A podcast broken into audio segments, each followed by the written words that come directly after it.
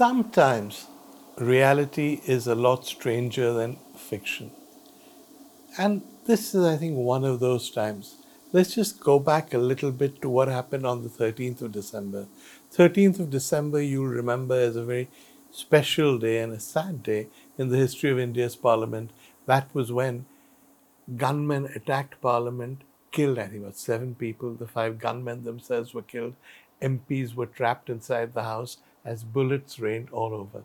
Now, the 13th, therefore, is an important day for us. And this year, on the 13th of December, people jumped from the gallery into the floor of Parliament carrying canister, canisters for gas, which they then released. Parliamentarians were terrified initially because they thought it might be poison gas, tear gas. As it turned out, fortunately for everyone, it was just colored gas. And the people who jumped down in it invaded Parliament were doing it, I think, just to make a point not to assassinate anyone or cause any serious trouble. Nevertheless, it was a terrible, terrible breach of security. For it to happen on that day was particularly inexcusable. So, what do you suppose would happen next? There would be an investigation, right? But it began well. They did an investigation. They discovered the, these people who'd got into parliament had actually had their chits signed and their parliament passes issued by a BJP MP. Okay?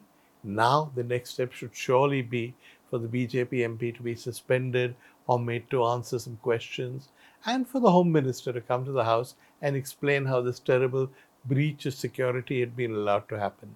That's reasonable, right? Maybe, but it's not what happened. What happened was the actual opposite. As MPs complained and said, either you suspend this guy or you explain to us how something this terrible was allowed to happen, both presiding officers, the chairman of the Rajya Sabha and the speaker of the Lok Sabha, decided the thing to do was not to suspend the MP who allowed these guys to come in, but to suspend the MPs who were complaining. So I think altogether, the figure keeps changing. Opposition MPs were suspended. They were suspended for demanding an explanation from the Home Minister, for demanding to know how these people had been allowed to come into Parliament, for asking for some kind of explanation of the security breach. No explanations were forthcoming. Nobody who was from the BJP, including the guy who allowed them in, was suspended. But two thirds of the opposition was suspended. Slightly bizarre, no?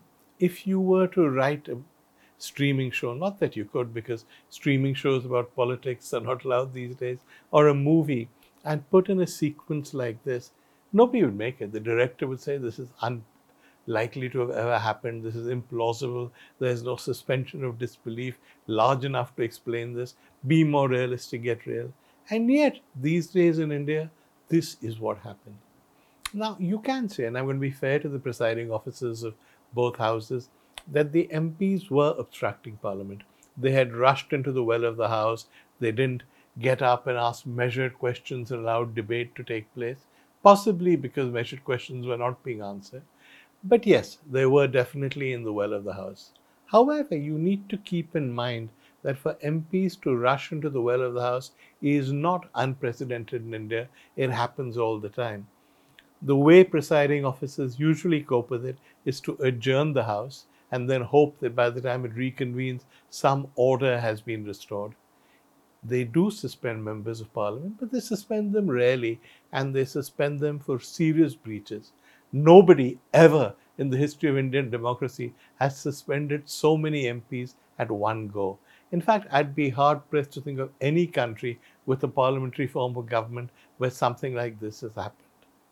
Now, the BJP will claim, and its supporters on social media have claimed, that the opposition MPs were doing the wrong thing by not maintaining the dignity of Parliament. And yes, they're right to that extent if you think that Parliament should be the kind of place where people just get up and ask nice questions from the benches. But here's the problem the BJP doesn't believe this. When UPA 2 was in office, the BJP routinely disrupted Parliament. It got to the extent that when the Prime Minister got up to introduce his cabinet members, the BJP hooted him down. So, so much for respect for the dignity of Parliament. Nor was the BJP at all apologetic about this. Sushma Swaraj, who was then leader of the opposition in the Lok Sabha, asked about this, said obstruction of parliament is a legitimate form of democracy, a legitimate form of protest. The leader of the opposition in the Rajya Sabha at that stage was Arun Jaitley. Asked about it, he said it's perfectly legitimate to obstruct the business of parliament if there are questions you want asked and those questions are not being answered by the government which frankly is a pretty good description of what happened last week. No explanations were forthcoming, the questions were not being asked or answered. So, yes, of course, they had a right to do what they did, at least according to the Arun Jaitley logic. Arun Jaitley, the following year, repeated this again and said, yes, because they continue to disrupt Parliament, the BJP had a democratic right to obstruct the functioning of Parliament. Now, my own view, for what it's worth, is that Mrs. Swaraj and Mr. Jaitley were wrong. I don't think opposition should disrupt parliament. I think they should get on with it. But these are not my words, these are not my views, these are the views of the BJP.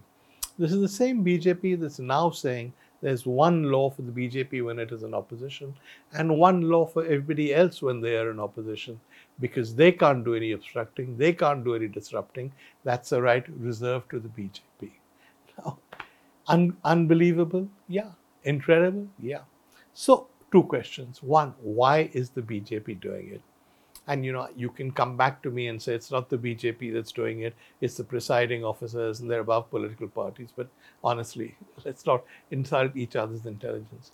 Why is the BJP doing it? Well, the short answer, and it's the answer to every question asked about Narendra Modi these days, is that the government is doing it because it can. Who is going to do anything? Who is going to stop the government? Mr. Modi does what he likes because he can do what he likes. Nobody can really stop him. It's got worse after the last round of assembly elections because the BJP now believes it's certain to be elected again at the next general election. And frankly, they're probably right. They probably will come back to power for another five years. They feel, therefore, that with the people of India behind them, with a parliamentary majority assured, they don't really have to take any of this nonsense from the opposition. They're not answerable to the opposition.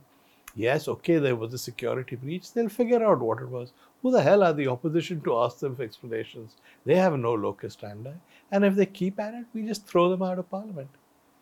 Sounds arrogant, sounds unbelievable. No, this is the Indian reality. This is what the BJP's done, and it's got away with it. Which is the second question. Why has the BJP got away with it? I know that political circles are up in an uproar. I know there are angry newspaper editorials, including one in the print, but it really doesn't make a difference. The public at large are not outraged. They don't think something terrible has happened. Why is that? Again, two reasons. One is that the public does not have a high opinion of parliamentary proceedings. Ever since parliamentary proceedings were televised, I think many ordinary people are horrified by the shouting and the screaming and the squabbling that goes on in Parliament. They don't have much respect for that. As far as they're concerned, anything that shuts up people at Parliament is not such a bad thing. So, no, there isn't going to be much sympathy for the opposition or any feeling against the suspensions. But there is a second reason, and that I think is the most important reason. Indians love democracy. Don't let anyone tell you otherwise. But we love democracy in the sense that we love elections. We love having the power to vote out governments. We love having people come to us and ask for our votes. We love getting goodies before elections. Electoral democracy is something that Indians love, respect, value, and cherish. But you know, there are two parts to democracy. Electoral democracy by itself is worth very little without the institutions of democracy. The institutions of democracy are a legislature that works, a free press, the right to free speech, a judiciary that's fair, government agencies that are not misused, a police force that acts in the interests of the country, not the government and power. These are the institutions of democracy. These are valued everywhere in most democracies, and people accept that unless these work, democracy itself won't work. Well, not in India. I don't think Indians recognize the importance of valuing the institutions of democracy. Whenever you talk about democracy, people say, ah, but look at Mrs. Gandhi, look at the emergency. She was wiped out of the elections because she dared interfere with democracy. Well, yes and no. we romanticize this 1977 election verdict. But if you go back and look at the figures, in 1977, Mrs. Gandhi won every state in the South. She won Assam. She marginally won Maharashtra. She lost only because the Hindi belt voted strongly against her. And why did it vote against her? It voted against her because of Sanjay Gandhi's forced sterilization program, which whipped up anti Congress sentiment. To say now, as people say, that the vote was against the things that she did, locking up the opposition, destroying parliament, interfering with the judiciary, not allowing a free press to function, is a bit of a stretch. There is no evidence that people voted against any of those things. If there was no sterilization program in North India, who knows what the result of that election would have been. So, what do you have? If you have a situation where democracy is defined only in terms of elections, then you have a man like Mr. Modi, who's one of the most astute politicians we've had in a long time, because he's figured out that Indians want electoral democracy. So give them lots of electoral democracy, campaign everywhere, keep your party in electoral mode all the time, hand out welfare measures, freebies just before elections, and people will say India is a flourishing democracy. He knows that people won't look at the institutions of democracy, so he can do pretty much what he wants to those institutions. And that's what we are seeing today. We're saying one institution, Parliament, in the state it is, because frankly, Indians don't care.